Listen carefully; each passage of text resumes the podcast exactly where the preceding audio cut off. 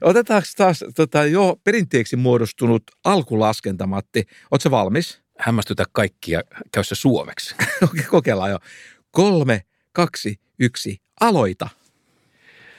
Mika, me ollaan edelleen tässä pienessä pehmustetussa kopissa ja aika lähellä toisiamme. Niin, jos mä ajatellaan näitä yhteiskunnan muita tovereita, niin voi moni ajatella, että kaikille parempi.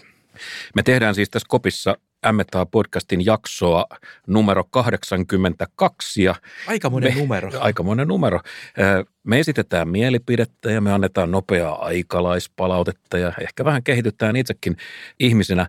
Mutta korona-aikana me jouduttiin tekemään muutama jakso etänä. Sä olit Helsingissä ja minä Tampereella ja, Muistan kyllä. ja multa säästyi siinä jonkun verran aika paljonkin matka-aikaa, mutta mut tiedätkö, mä en palaisi siihen kyllä vapaaehtoisesti. Kyllä täytyy sanoa, että kyllä mä vaikka silloin kaipasinkin sitä, että olisin nähnyt sun näiden autonomisten hermostojen toimintaa esimerkiksi siinä vaiheessa, kun me väiteltiin tämmöisestä asiasta kuin hyvinvointivaltion erinomaisuudesta. Rupeeko mä aina niin kuin sätkimään, kun sä selität siellä? No, no, niissä, on jotain, niissä on jotain kivaa niissä, tota, niissä otsasuonien niin kuin värähtelyissä. No, no ja, ja, tuli mieleen, että ehkä säkin nyt olisit sitten halunnut nähdä ihan niin kuin tarkan reaaliaikaisesti, todella kovalla resoluutiolla, että miten mun niin kuin ilmeet myötäilevät sanomisia. Jokaisen juonteen olisin halunnut nähdä. Okei, meidän teema on siis tänään etätyö, josta toiset tykkää ja toiset ei. Etätyöhän on ollut aika paljon viime vuosina asialistalla ja, ja sen vaikutuksia on paljon ihmetelty ja, ja arvuuteltu, mutta vankkaa dataa on itse asiassa hämmästyttävän vähän. Ja ydinkysymyshän tässäkin kuuluu, että mitä etätyö tekee tuottavuudelle? Mm, joka ei olekaan ihan yksinkertainen kysymys. Tuottavuuteenhan vaikuttaa monet asiat, työn organisointi ja, ja sitten erilaiset tyytyväisyys ja mukavuus ja mieliala-asiat vai onko nämä sun mielestä pelkkää HR? No ei, höpinää? no ei todellakaan, ei todellakaan.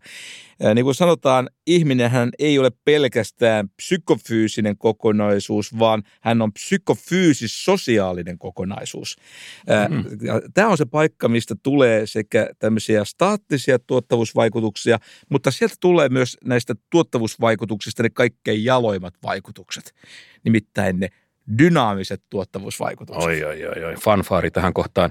Me paljastetaan kohta meidän järjestyttävät ö, tulokset. Etätyöstähän on ajateltu usein, että se olisi jonkunlainen tasa-arvon airut, joka tasoittaa esimerkiksi alueellisia eroja, siis kun ihmiset tekee eri paikoissa töitä, niin niillä olisi paremmat mahdollisuudet eri, eri puolilla Suomea työntekoon, mutta näyttää siltä, että todellisuus oli taas kerran omanlaisensa. Joo, se todellisuus on joskus vähän vaikea ennakoida. Toisin sanoen on suuri ero sillä, kuka tätä etätyötä tekee ja sitten vielä se paikka, missä sitä tehdään. Hmm.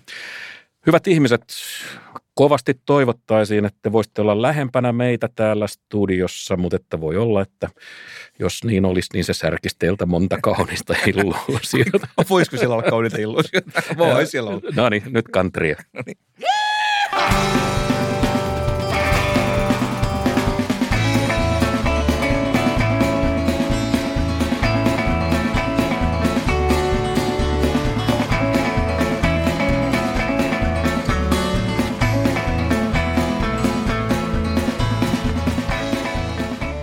Jihaa juu. Ensin otetaan muutama sana aiheesta, joka on, on melkein yhtä jännittävää kuin alastomuus. No kyllä, kyllä. Derivointi on kyllä mielenkiintoista. Ekonomisti huumori, aina niin virkistävää. Mä tarkoitan tietysti rikkautta ja vaurautta. Siis rikkaushan on, sehän on enimmäkseen muiden ihmisten ominaisuus, eikö niin? Ja sen takia siihen on helppo suhtautua kriittisesti ja joskus jopa vähän vaikka aggressiivisesti. Kyllä. Kohta koittaa marraskuu ja marraskuun alussa media julkaisee taas listan ihmisten ansioista ja valtaosaa kansasta jyrsii ja, ja sitten ne muutamat isosti tienanneet onnelliset, ne yrittää olla huomaamattomia ja vähän sulautua maastoon. Kello onni on se onnin kätti. Niin, mutta ei nyt mennä tähän kateusaspektiin, vaan, vaan puhutaan hetki siitä, että kenelle raha tuppaa kertymään. Amerikkalainen ekonomisti Owen Chidar on tutkinut amerikkalaista vaurautta.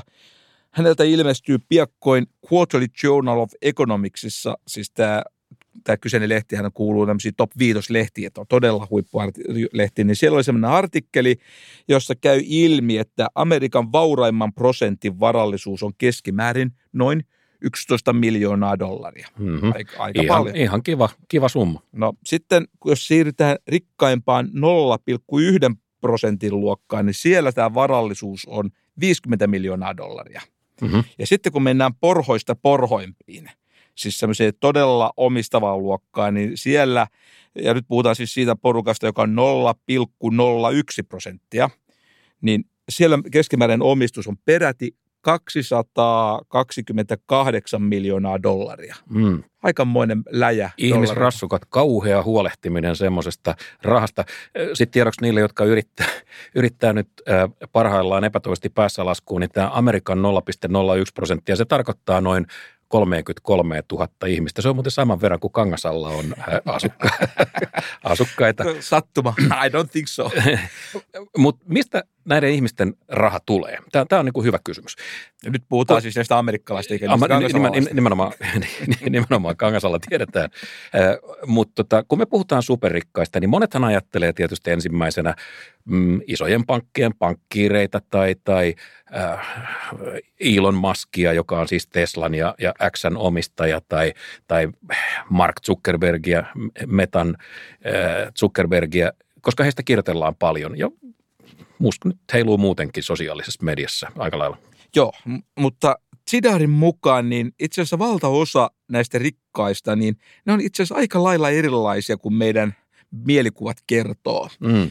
Itse asiassa he ovat usein aika tavallisen oloisia ihmisiä, joiden bisnesten nämä rahavirrat, niin ne vaan ohjautuvat omistajan omaisuudeksi. Joo, siis nämä bisnekset voi olla keskikokoisia. Siis, No, ei- aina, jos niin, niin, mä rakastan keskikokoisuutta.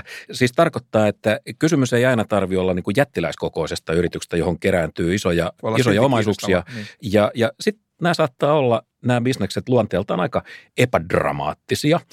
Niissä voi olla töissä 50 ihmistä, 100 ihmistä, mutta ei siis, niin kuin sanottu, ei välttämättä tuhansia. Suomeksi sanottuna tässä porukassa voi olla esimerkiksi menestyneitä autodiilereitä. Se on hyvä, Mm. hyvä esimerkki. Joo. Toisin sanoen niin kuin monet näistä Amerikan rikkaimmista on yrittäjiä, jotka johtaa paikallista firmaa, että heidän takanaan ei välttämättä ole tällaista pörssissä ö, toimivaa teknologiamonsteria. Okei, nyt me tiedetään tämä, mutta mitäs väliä tällä tiedolla on? No kyllähän sillä tietysti on merkitystä, kun pohditaan sellaisia asioita kuin verotusta ja sen kannustimia tai mikäs on niin tämän kannusteen vastakohta? No se olisi, olisiko se, olisiko se teidän, teidän kielellä disinsentiivi? tai, Disincentive. tai, tai, Haluatko nyt antaa suomennoksen? No, no äh, olisiko se suomeksi torjuke? Käytetään tästä lähtien torjukesana. Let it be. Toisin sanoen, jos me halutaan nostaa pää, pääomatuloveroa ja, ja ajatellaan, että toimenpide sitten kohdistuu Elon Muskiin, niin Ma- Maskin kaltaiseen niin, ihmiseen, jolla on siis niin, hänen just, taustansa. Niin, tämä oli tavallaan esimerkki. Niin mähän arvellaan, että hän reagoi tietyllä tavalla. Niin, siis kohdentaa verotuksen sattuessa mahdollisesti pääomiaan uudelleen. Just näin. Mutta jos toisessa päässä olisikin nyt sitten vaikka tämmöinen autokauppias, niin mehän voidaan ajatella, että tämä veronkorotuksen vaikutus tähän innovaatiotoimintaan ei olekaan ehkä ihan yhtä suuri kuin, kuin silloin, kun meidän ajatuksessa oli tämä Piilaakson miljonääri. Toisin sanoen perustellaan tätä ihmisten vaurautta ja kevyttä verotusta sillä, että he on kuitenkin innovaattoreita ja osassa tapauksessa näin onkin, mutta me ei voida tavallaan laventaa tätä kuvaa niin kuin kaikkiin vauraisiin mm. amerikkalaisiin. On niin sanotusti ja, heterogeenisuutta. Mutta siis kaikki kunnia sinänsä autokauppiaille, paitsi sille, Ai niin. paitsi sille yhde, yhdelle merkkikorjaamolle, joka yritti elokuussa kupata mua todella huolella, mutta se sikseen, että et, siis se meidän pointti on siis se, että äh, nyt pitäisi katsoa, että paljonko näiden vaarastumisten takana on kekseliäisyyttä, innovaatioita, uutta luovaa toimintaa, joka sitten säteilisi muuhunkin talouteen. Juuri näin, että, että on olemassa in, yritystoimintaa, joka leviää ympäristöön enemmän kuin toinen yritystoiminta ja julkisen talouspolitiikan kannalta erityisen kiinnostavaa on tämä leviävä bisnestoiminta. Suomessa meillä ei taida olla ihan vastaavaa dataa meidän rikkaista, mutta oliko niin, että Laboren Toni Juuti on vähän kuitenkin tätä asiaa tutkinut ja, ja, ja hanke on niin sanotusti vielä pajalla, joten me ei voida kertoa tuloksia, mutta että, oliko se idea nyt niin, että tutkitaan sitä, kuinka paljon uudet yrittäjät on aikanaan tienanneet palkansaina ja millaisista perheistä he tulee ja miten tämä sitten korreloi tänne heidän myöhemmän asemansa Joo, kyllä me näistä kysymyksistä voidaan tässä vaiheessa sanoa, koska tuloksia ei vielä kerrota. Kyse on tosiaan siis siitä, että, että miten nämä tulot yrittäjänä versus palkansaajana korreloivat ja, ja korreloivat niin kuin näiden aiempien tulojen ja sitten näiden vanhempien tulojen kanssa. Siis niin, että synnyttääkö tulonen perhetausta jotenkin kiivaamman halun tehdä itsekin isompaa tiliä yrittäjänä, näkyykö se todennäköisemmin sitten tämmöinen tuloinen perhetausta myös myöhemmin niin parempana vaurastumisena? Se on just näin, että e, jos me niin havaitaan, että hyvätuloinen tausta korreloi myöhemmin sitten tämän innovatiivisuuden kanssa, niin silloinhan on paikallaan erotella, että missä määrin tämä korrelaatio selittyy tämmöisen mahdollisuuksien epätasa-arvolla ja sitten missä määrin niin kyse on geeneistä. Hmm. Nimittäin jos kyse on edellisestä, eli näistä mahdollisuuksien epätasa-arvosta, niin silloin on ainakin ma- mahdollista, että politiikkatoimilla saadaan sellaisia parannuksia, jotka ovat sitten loppujen lopuksi merkittäviä ihan koko yhteiskunnalle. No, me jäädään odottaa Tonin tuloksia. Tämä on, tämä on minusta hyvin kiinnostava aihe. Mutta tähän loppuu vielä pieni yleisfilosofinen kommentti, joka koskee tätä Owen Zidaria. Hänellä on musta aika hyvä pointti taloustieteilijöistä sinänsä. Siis hän siteeraa tunnettua kollegaansa, sun kollegaa, nobelisti Esther Dufloa.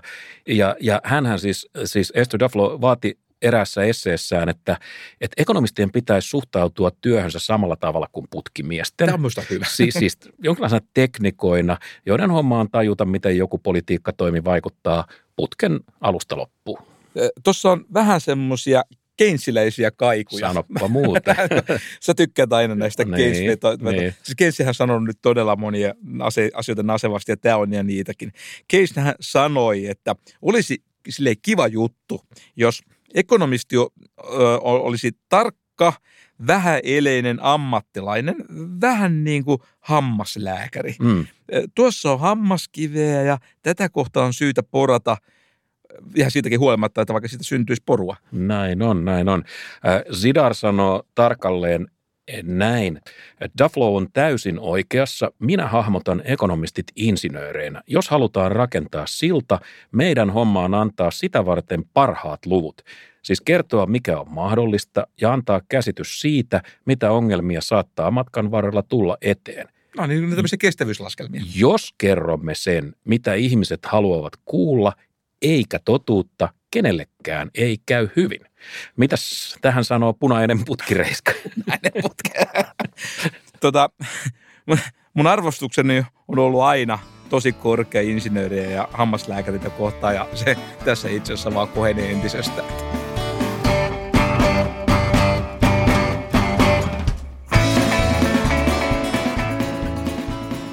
Ämmetään Kouvolan kirjeenvaihtaja Jenni Hasu teki muutama vuosi sitten Kouvolan valtuustossa aloitteen, että Kouvolassa pitäisi järjestää turvallisuuspoliittinen tapahtuma. No, nyt se on järjestetty ja Kouvola nousi humauksessa Suomen turvallisuuspoliittiseksi, eli turpopääkaupungiksi. Oikein hyvä Kouvola, oikein hyvä. niin kuin huomataan, tämä on kotkalaiselle erittäin vaikea virke lausua. Mutta Kouvolassa presidenttiehdokkaat kävi ensimmäisen kunnon väittelyn ja tässä tulee Jenni Jyräyshasun kuplat puhkaiseva analyysi tapahtuneesta. Hurjaa. Presidentinvaaliehdokkaat puhuvat äijähörinää, josta saa kiinni ainoastaan Financial Timesin kestotilaajat. Muut kuulijat tippuvat kyydistä ja ulkoistavat päätöksenteon alkometrin varaan. Suomalainen sanoo, en kanna korttani kekoon. Ilmiöpohjainen yhteiskunta ei suosi presidentinvaaliehdokkaita, koska heistä ei oikein ole ilmiöiksi. Sanokaapa, miksi presidentinvaalien korttien keruu on niin hankalaa ja miksi järjestöt eivät saa omia jäseniään liikkeelle, mutta ihmisoikeusmarssille tulee 11 000 paikalle, vaikka kukaan ei tiedä järjestäjää. Sitoutuminen pitkäjänteiseen julkiseen keskusteluun menee koko ajan hankalammaksi. Sadonkorjuaikana mietin usein, miten saataisiin koko maatalouden arvoketju käyttöön. Kysyin Itävallan suurlähetystöltä, miten viinan poltto siellä onnistuu. Itävallassa maatilojen suoramyynti on hyvin yleistä ja kasvattaa suosiotaan koko ajan. Kuluttajat arvostavat lähellä tuotettua ja sitä, että tuotteiden alkuperä on tiedossa. Sen on arvioitu tuottavan peräti 31 000 maatalouden työpaikkaa. Vapauttakaa viinan poltto ja kasvattakaa kansantaloutta.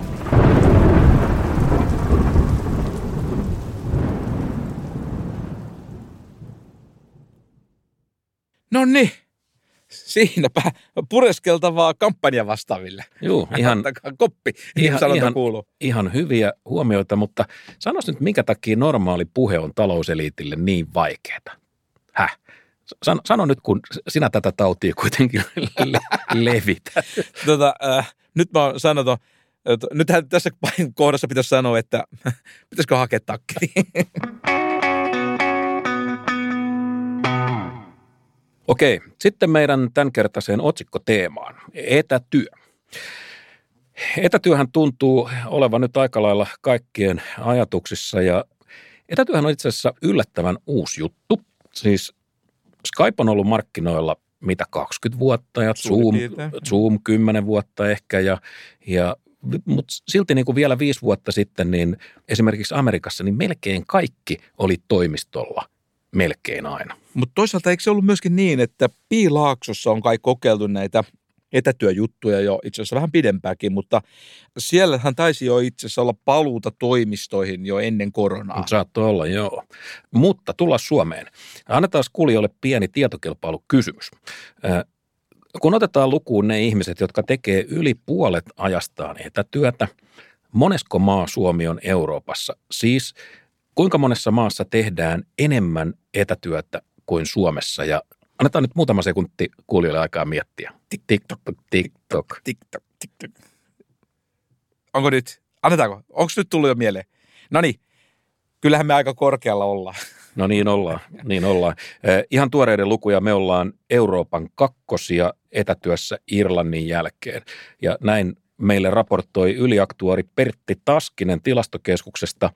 Jos muutetaan kriteereitä niin, että otetaan mukaan ne, jotka tekee silloin tällöin etätyötä, siis satunnaisesti etätyötä, niin sitten meidän sijoitus on viides. Juu, ja näillä kriteereillä Hollanti oli sitten Euroopan ykkönen. Ja nyt pitää tietysti kysyä se, se ikuisesti tärkein kysymys. Miten Ruotsissa? Miten kaloriunioiden muiden? No, äh, Ruotsissa oltiin, äh, oltiin siis näillä kriteereillä kakkosia ja siellä näitä silloin tällöin etätyöläisiä oli 45 prosenttia ja Suomessa tämä luku oli äh, 40 prosenttia. Mutta täytyy sanoa, että nämä erot kärjessä on kyllä tosi pieniä ja veikkaanpahan, että nuo mahtuu tilastollisiin virhemarginaaleihin. Mm, todennäköisesti. Ja, ja kun katsotaan niitä, jotka tekee valtaosan ajastaan töitä etänä, niin luku on 24 prosenttia. Joo. Nyt näyttäisi myös siltä, että korona arvattavasti teki tämmöisen piikin etätyöhön, mutta kun tultiin tuolta eristyksistä takaisin, niin näyttää siltä, että Suomessa väki palasi ehkä hi- hiukan hitaammin toimistolle kuin monissa muissa maissa. Mm. Okei, äh, tämän verran etätyötä tehdään. Ei, ei nämä ihan merkityksettömiä nämä luvut enää todellakaan ole, mutta että nyt se päivän kireä kysymys. Lisääkö etätyö aidosti tuottavuutta, niin kuin usein kuulee sanottavan, vai onko se vaan nykyaikainen tapa äh, lurjustella? Äh, Metan Mark Zuckerberg, joka, äh, hän, oli, hän oli vielä kolme vuotta sitten tämän asian suhteen optimisti, ja hän jotenkin halusi uskoa, kun ihmiset sanoivat, että eh, ihmiset tekee kotona töitä tehokkaammin, mutta että nyt mun ymmärtääkseni hän on eri mieltä, ja hän sanoo, että, että kustannukset alkaa ylittää hyödyt. Niin, kun dataa kertyy, niin joskus siinä käy niin, että faktatkin muuttuu ja, ja kun faktat muuttuu, niin sitten jotkut muuttavat myös mielipidettä. Matti, Matti, ei tiedätkö, taas, kuka, kuka noin sanoo? ei taas. Tiedä, No, ai, tie- tiedä. Tiedän, se oli se ekonomisti, josta sun kaltainen kenssiläinen ei koskaan muuta mielipidettään. Okei. Okay. no, Toi vähän pahasti sanottu. no, Harvardissa on nyt tehty laaja tutkimus etätyön vaikutuksista ja, ja sieltä me saadaan, on saatu aika harvinaista lujaa dataa. Ja Kyllä. Tutkijat Natalia Emanuel, Emma Harrington ja Amanda Palais julkaisi heinäkuussa tutkimuksen, jonka nimi on The Power of Proximity to Coworkers, eli siis suomeksi onko väliä kuinka kaukana muut on. Ja heti tässä vaiheessa kyllä pitää sanoa, että tämä tutkimusraportti on julkaistu vasta niin, kuin niin sanottuna työpaperina. Okay, joo. Eli sitä ei vielä ole julkaistu tämmöisessä vertaisarvioidussa tieteellisessä aikakauskirjassa, mutta heti perään pitää kyllä sanoa, että sitä on kyllä esitelty jo todella lukuisissa kovissa tieteellisissä kokouksissa. Okay.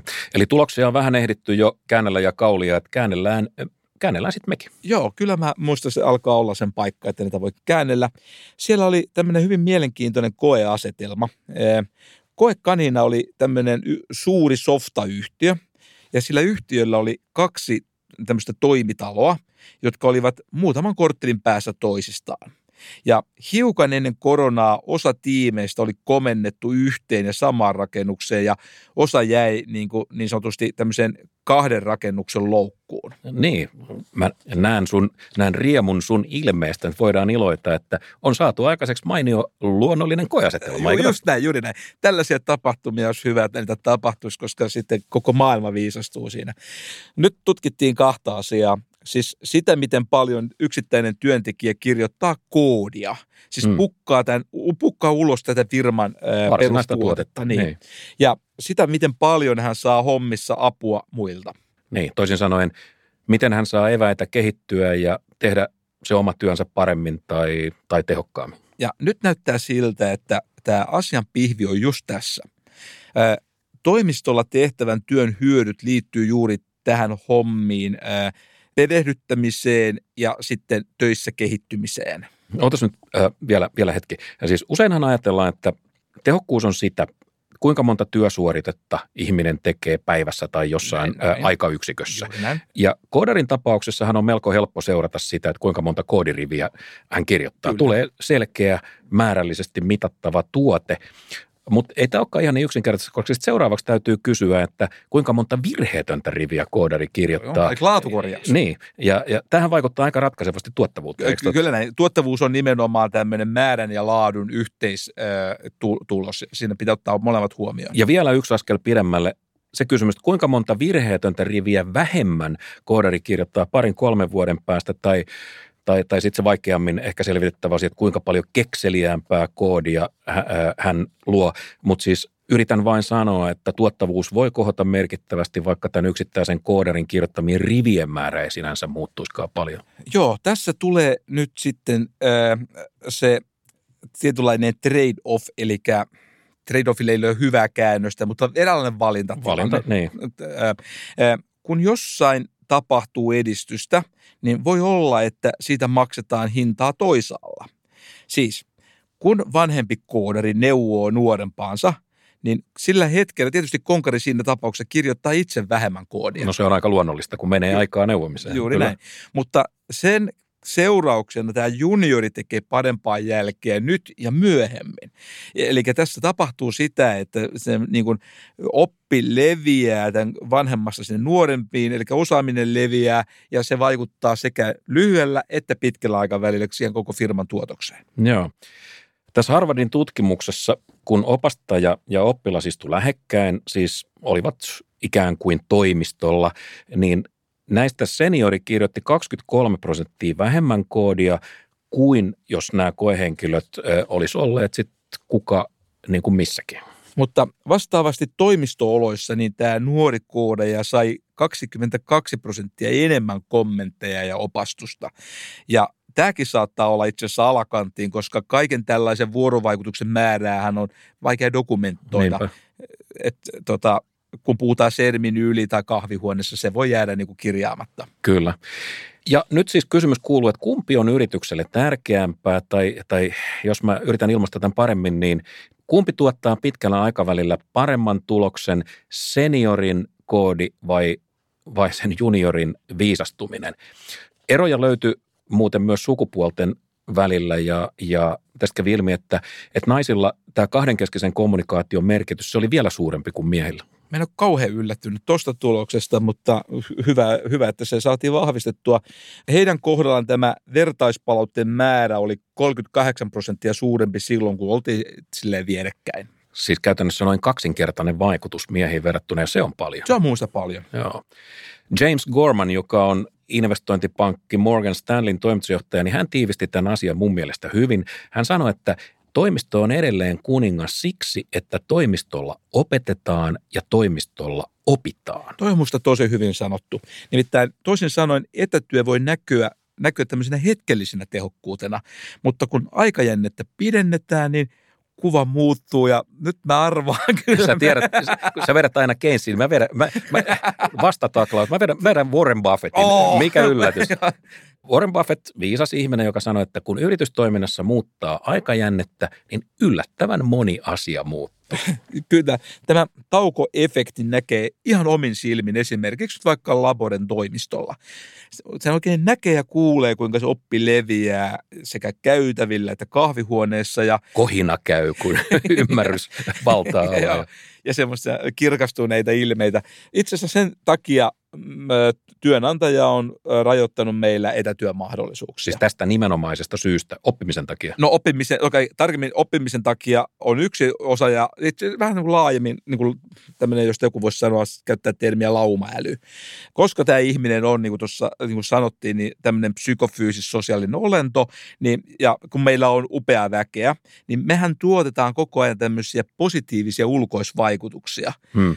kukin. Ja tällä tavalla me parannetaan myöskin työhyvinvointia ja, ja tämä on nyt yksi peruste sitten, että miksi työnantaja käyttää direktio-oikeutta niin, että me tavallaan näitä me varmistetaan, että näitä kohtaamisia tapahtuu meidän kaikkien hyväksi. Siinä tuli kaikkien aikojen perustelu työnantajan direktio-oikeudelle. Mutta näitä etätyöasenteita tutkittiin Suomessakin viime keväänä. Elinkeinoelämän keskusliitto EKT teetätti kyselytutkimuksen, jonka aiheena oli etätyön tuottavuusvaikutukset. Ja tähän kyselyyn vastasi ensisijassa kai sen omien jäsenyritysten toimitusjohtajat ja, ja henkilöstö johtajat, 1309 ihmistä vastasi. Aika iso data. Aika iso data ja siellä oli mukana erikokoisia yrityksiä monilta ä, toimialoilta ja, ja siinä oli tällaisia normi, normikysymyksiä ja sitten joukko ä, syvähaastatteluja. No juu, kyselytutkimukset on tietysti irrallisen aina vähän hankalia ja olisi niin hurjan tärkeää, että ne kytkettäisiin johonkin esimerkiksi isompaan dataan tai johonkin teoriaan, mutta, mutta on niillä tietysti oma arvonsa. Kysymys on siitä tulkinnasta hyvin paljon. Tai sitten pitäisi tehdä tämmöisiä koeasetelmallisia kyselytutkimuksia. Mä, tästä voitaisiin joskus puhua vähän pidempäänkin. Mä ollaan laborissa niihin satsattu ja mä voisin, ehkä mä joku, jossain jaksossa käsitellä niitä vähän syvemmin. Asia selvä. Mutta tota, äh, jos mä olisin nyt töissä jossain isossa firmassa ja multa kysyttäisiin, että onko mielestäsi siirtyminen etätyöhön parantanut tuottavuuttasi? Niin, niin, mitä, mit, niin, mitähän mä nyt mahtaisin siihen vastata? Onko ihan pöliää vastata siihen muuta kuin, että kyllä on. Paitsi nyt, jos mä olisin sattuisin olla sitä... Menee tiedä. Niin, niin, niin, paitsi jos mä olisin sitä mieltä, että etätyö on nyt on kaiken kaikkiaan, se on ihan onnetonta hääräilyä. mutta kun mä vastaan kyllä, niin mähän parannan mun omia mahdollisuuksia siihen, että mulla säilyy optio etätyöhön. Ja eikö niin, sillä voi olla jonain päivänä käyttöä ja mm. hyvä pitää ovi auki. Ja sitten vaikka muissa tutkimuksissa, miten sanottaisiin, että etätyöttävyys, etä, etätöissä tuottavuus ei ole parantunut, niin, niin mitäs mua haittaa sanoa, että jaa, että kyllä mulla parani. Ihan selvästi. osaa käyttää. Joo, ja näinhän nämä ihmiset vastasi. 73 prosenttia arvioi, että heidän työnsä tuottavuus parani vähintään jonkun verran. Siinä EK-kyselyssä, N- kyllä. Nimenomaan siinä. Joo. Mä oon nyt tänään aivan liian kyyninen, mutta että olisi hauska tietää, että mitenköhän nämä vastaajat on tässä ymmärtäneet tuottavuuden. Mä en oikeastaan osaa sanoa, mutta tästä näkyy se, että työntekijät ovat kokeneet hyödyn suurempana kuin esihenkilöt, ja se on kiinnostava havainto. Esihenkilöt taas ovat kokeneet hyödyt isompina kuin yrityksen johtoja, tässä on tietty, tietty logiikka. Tulee tietysti mieleen, että ehkä tällä on jotain tekemistä tämän koet, koettujen työn vapausasteiden kanssa. Mm, siltä vaikuttaa. Mun mielestä tämän Ekon tutkimuksen kiinnostavin havainto liittyy siihen, mitä äsken puhuttiin siitä Harvardin paperista. Ja, ja, ja äh, tässäkin nämä vastaajat piti etätyön heikkoutena nimenomaan sitä, että miten he saa etätyötilanteessa apua ja tukea työkavereilta ja miten, miten he oppii omissa duuneissa. Nonni, nonni. Mm. Se siinä tuli. Case closed.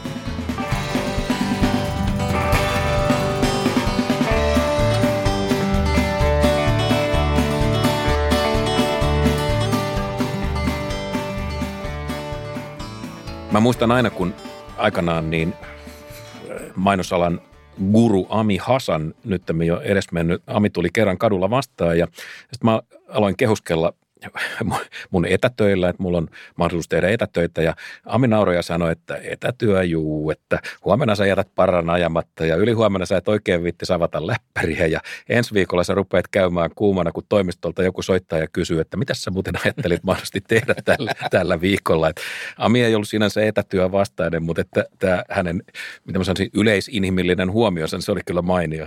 Joo, mä en tuntenut Amia, mutta kuulostaa hyvältä ihmistuntijalta. Oli, oli ja erittäin hauska tyyppi. Mä olen tässä etätyöasiassa pikkusen Zuckerbergin linjoilla, että mun mielestä että keskustelu on ollut vähän epäsymmetristä. Ja tämä nyt on vaistonvarainen niin kuin lausunto. Mutta, mutta meillä on Laborin toiminnan linjan mukaista. Niin, kun mulla on vähän semmoinen tunne, että jos tähän etätyöhön liittyy haittoja, niin siitä niitä vähän hyssytellään ja, ja, ja sitten kun puhutaan hyödyistä, niin jokainen saa määritellä ne hyödyt itse. Koska jos ne hyödyt olisi todennetusti niin isoja kuin väitetään, niin eikö etätyö olisi silloin normi? Ja, ja tota, mutta kun tämä on sellainen kysymys, että kaikki puhuu etätyön puolesta, koska se on modernia ja nyky, nykyaikaista ja, ja, ja jotenkin ihmislähtöistä, mutta sitten sit samalla aika monet toivoo salaa, ettei se nyt vaan kauheasti yleistyisi. Niin onhan sekin periaatteessa ihan mahdollista, että ainakin teoriassa, että työntekijät ei aina tiedä, mikä heille itselleen on parasta. Nimittäin käytävillähän liikkuu monenlaista tietoa ja osa siitä on hyödyllistä ja vielä sellaista tietoa, jota on itse asiassa hyvinkin ma- niin kuin oikeastaan ihan mahdotonta kirjata mihinkään muistioihin tai sähköposteihin tai niistä myöskin voi olla vaikea kertoa Zoom-yhteydellä. Nyt Mika, vaikea omatunnon kysymys sulle. Eikö tämä etätyö ole tavallaan niin kuin AY-liikkeen päiväuni? Ah. Kaikki saa määräillä kotona itseään ja, ja, ja on, on kivaa, mutta sitten yhtäkkiä huomataan, että ei olekaan työmaalounasta ja ei ole iltapäiväkahveja, ei ole viriketoimintaa. Sehän rupeaa ahdistaa ja urputusta siitäkin nyt sitten tulee. Ja jos säkin olisit nyt jatkuvasti etätöissä, niin, niin tota, sieltähän sä soittelisit kotoa kavereille ja lähettelisit jotain ihme videoita, jossa, jossa joku liukastuu koiran paskaan. Matti, Matti, sä oot kyllä ihana, kun sä esität konservatiivia. Mennään takaisin tutkitun tiedon äärelle. Meillä sitä nimittäin riittää. Stanfordin yliopistossa vaikuttaa taloustieteilijä Nick Bloom. Tosi kova tyyppi. Ja, ja Nick on tutkinut sitä, mitä tapahtui koronan jälkeen, siis tätä paluuta etätöistä toimistolle. Ja nämä Bloomin äh, X julkaisemat käyrät ö, on aika puhuttelevia, e, koska niissä näkyy, että koronan jälkeen tehtyjen työpäivien määrä jäi viisi kertaa korkeammalle tasolle kuin ö, ennen koronaa. No, tuossa tulkinnassa on tosiaan kuitenkin tärkeää muistaa, että se lähtöluku oli melko matala. Se oli siis luokkaa 4-5 prosenttia, mutta silti nyt ollaan likempänä 30 prosenttia, joka on jo iso luku. Joo. Blumhan twiittailee ahkerasti tästä aiheesta ja syyskuun puolessa välissä hän, hän postasi, että, eh, että perjantai on vahvistanut otettaan viikon eh, ikään kuin etätyöpäivänä. Ollaanko me nyt vähän niin kuin puolihuomaamatta lipumassa siihen nelipäiväiseen työviikkoon, siihen mariinilaiseen työviikkoon tai ainakin nelipäiväiseen toimistoviikkoon? No hyvässä tapauksessa työntekijä pystyy organisoimaan töitään niin, että perjantaina pääsee tekemään jotain sellaista, missä muiden tapaaminen ei ole niin tärkeää. Aina se nyt ei tietenkään onnistu, koska usein ihmisten työtehtävät kuitenkin kytkeytyy niin kuin toinen toisi, toisiinsa. Niin. Taas, taas ne kiusalliset muut ihmiset, jotka häiritsee mun työnteon organisointia.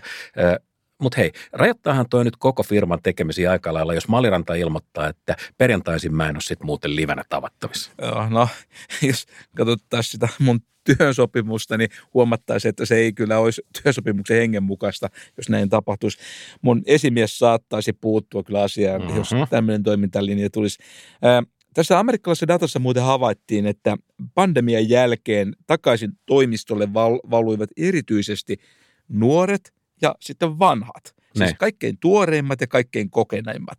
Ja kotiin jäivät, jäivät väki oli sitten yleensä semmoista neli, nelikymppistä porukkaa. Ne.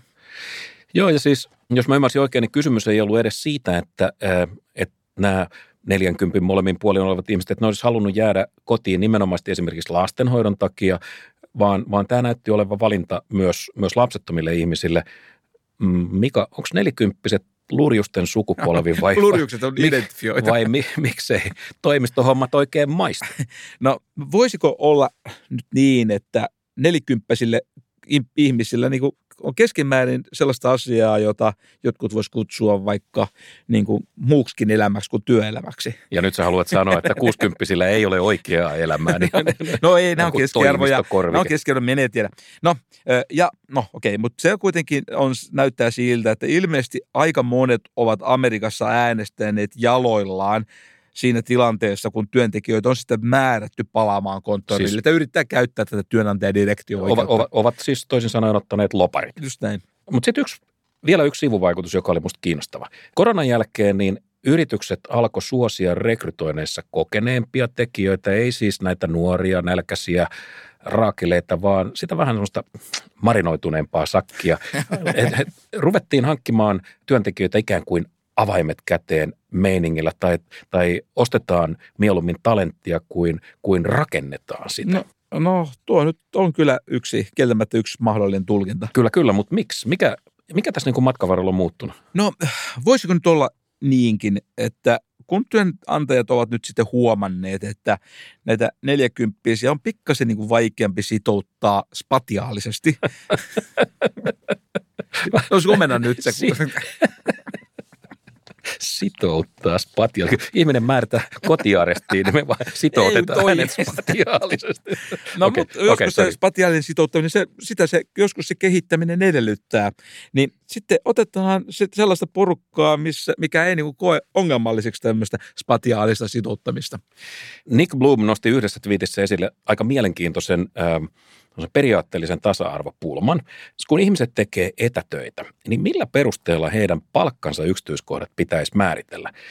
Siis toisin sanoen, pitääkö täydelle etätyölle olla kansalliset kriteerit, paikalliset kriteerit, vähän niin kuin sen mukaan, että onko se paikka, jossa ihminen tekee töitä, niin onko siellä kivaa vai onko siellä joku ihan köntsää? Siis on, on, onko niin kuin merkitystä sillä, että et, et, jos sä teet duunia Espanjan aurinkorannikolla, niin onko onko sulle maksettava sama korvaus kuin sille, joka jyystää jotain duunia kuin vaikka Pieksämäellä?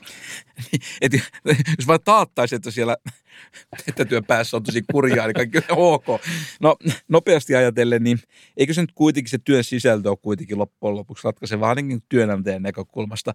Ähm, Sitä paitsi, mitä, jokuhan voi kokea pieksämään ihan tämmöisenä onnelana. On kai sekin mahdollista. Okei. Äh, Siis terveisiä Nä- kaikille pieksämäläisille. Ei, kun me olemme voimakkaasti Pieksämäen puolella. Mutta siis Nick Bloom, äh, palataan vielä häneen, niin hän, hän siteerasi äh, esihenkilöitä, firmoissa toimivia ihmisiä, jotka valitti, että et, et tämmöisillä kysymyksillä alkaa aika nopeasti olla vaikutusta tiimien ilmapiiriin, eh, niin kuin tyyliin, että, että se saa olla siellä aurinkorannikolla ja minä täällä vaan konttorilla. Ja sitten päädytään aika äkkiä selvittelemään asioita, jotka ei liity siihen työn varsinaiseen sisältöön. Ja kun mä nyt olen pikkusen viipyillyt noissa toimistotyön esimieshommissa, niin mä voin vahvistaa, että kyllä se aika nopeasti näin menee. Joo, mä ehkä palaan tähän, että tosiaan taloustieteen termeen ilmaistuna, niin meillä ihmisillä on tämmöisiä niin sanottuja ulkoisvaikutuksia. Ne voi tietysti olla positiivisia, että me voidaan tehdä toisillemme paikka, työpaikkaa niin kuin entistä ää, positiivisemmaksi, mutta tietysti kyllähän se joskus, kyllä mulla tämmöisiä negatiivisiakin tilanteita tulee mieleen. Ja sitten mä oon kuullut, että ne, jotka ovat toimistolla, niin ne saattavat saada helpommin näitä ikäviä nakkeja. Siis se- sellaisia tehtäviä, mm. joita kaikki yrittää vältellä, mutta jonkun niitä täytyy vaan tehdä. Jos sä satut olemaan käytävällä, niin sä saat sen homman tehtäväksi. Juuri niin, ne, ne, ne tappavat rutiinit. Mutta sitten vielä yksi olennainen juttu etätöistä. Ja nyt me ei puhuta enää yksilön tuottavuudesta tai firman ansainnasta, vaan, vaan puhutaan siitä, että mitä etätyöt aiheuttaa koko maan mittakaavassa. No niin, nyt on kansantaloudellisia. Nyt me, me koko ajan siirrymme suurempaan skaalaan.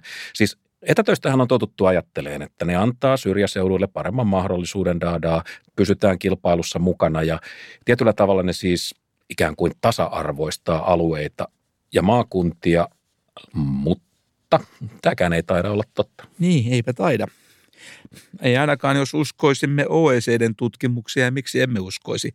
OECDn tutkimuksessa analysoitiin etätyötä nimenomaan alueellisesti, siis siitä, siitä näkökulmasta, että minkälaisia mahdollisuuksia eri alueilla on niin hyödyntää tätä etätyötä.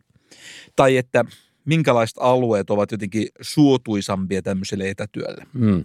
Ja nyt tosiaan näyttää siltä, että tämä etätyön demokratisoiva vaikutus, se, että se antaisi, etätyö antaisi syrjäseudulle tasotusta, ei oikein näyttänyt tapahtuvan, koska tässä tutkimuksessa suurimpia voittajia oli suurimmat ihmistihentymät, siis metropolit, pääkaupunkiseudut, taas kerran. Tätä se aina on. Aika usein. Joo, näin se näytti olevan. Tässä katsottiin ensikin sitä, että minkälaisia mahdollisuuksia eri maissa on ylipäätänsä tämmöiselle etätyölle. Ja parhaat saumat näyttävät olleen Englannissa ja Ruotsissa. Taas se Ruotsi. Se on se Kalmarin unionin keskusta aina sellaista.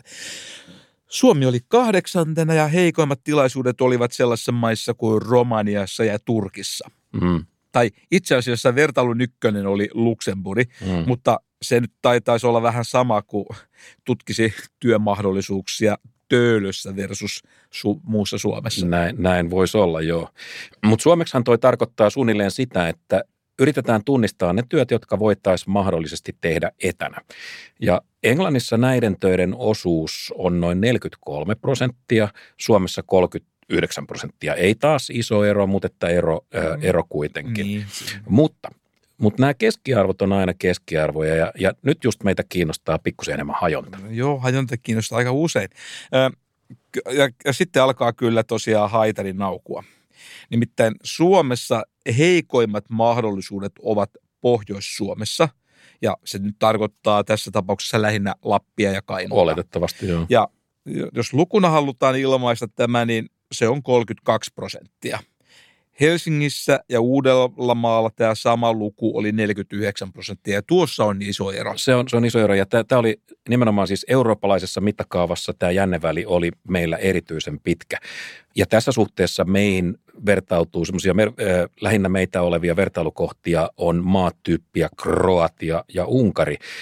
Toisin sanoen täällä halutaan kuvata sitä, että miten hyvin alueet maan sisällä on keskenään samalla viivalla, eikä ne nyt oikein näyttäisi olevan.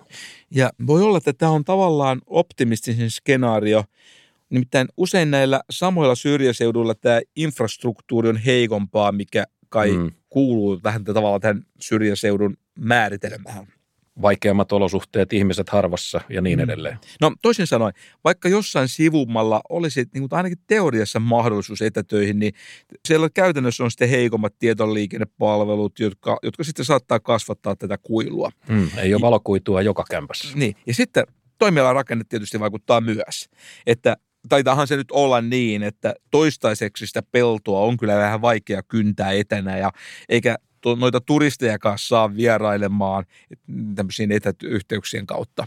Kuules nyt Sitikarhu, ei tässä nyt paljon jäänyt maaseudulle toivoa, kun tämäkin niiltä vietti. Romautittiinko, romautittiinko me just loputkin keskustan kannatuksesta? No tuu, en mä nyt sitä usko, varsinkin jos kuuntelee meitä.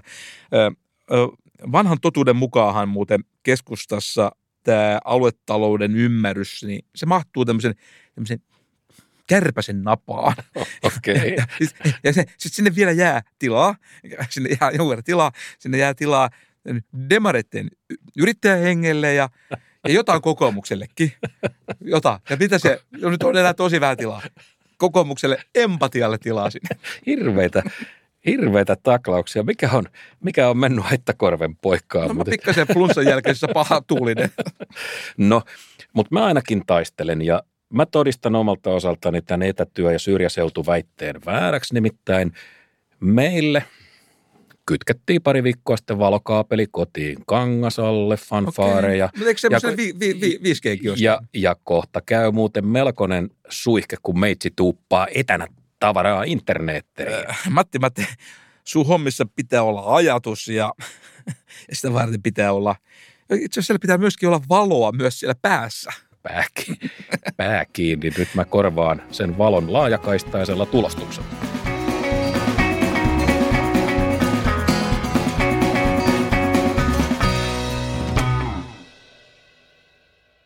Mika, sä otit x voimakkaasti kantaa, mutta tällä kertaa, että talouteen... Töräytin. Niin, törähti.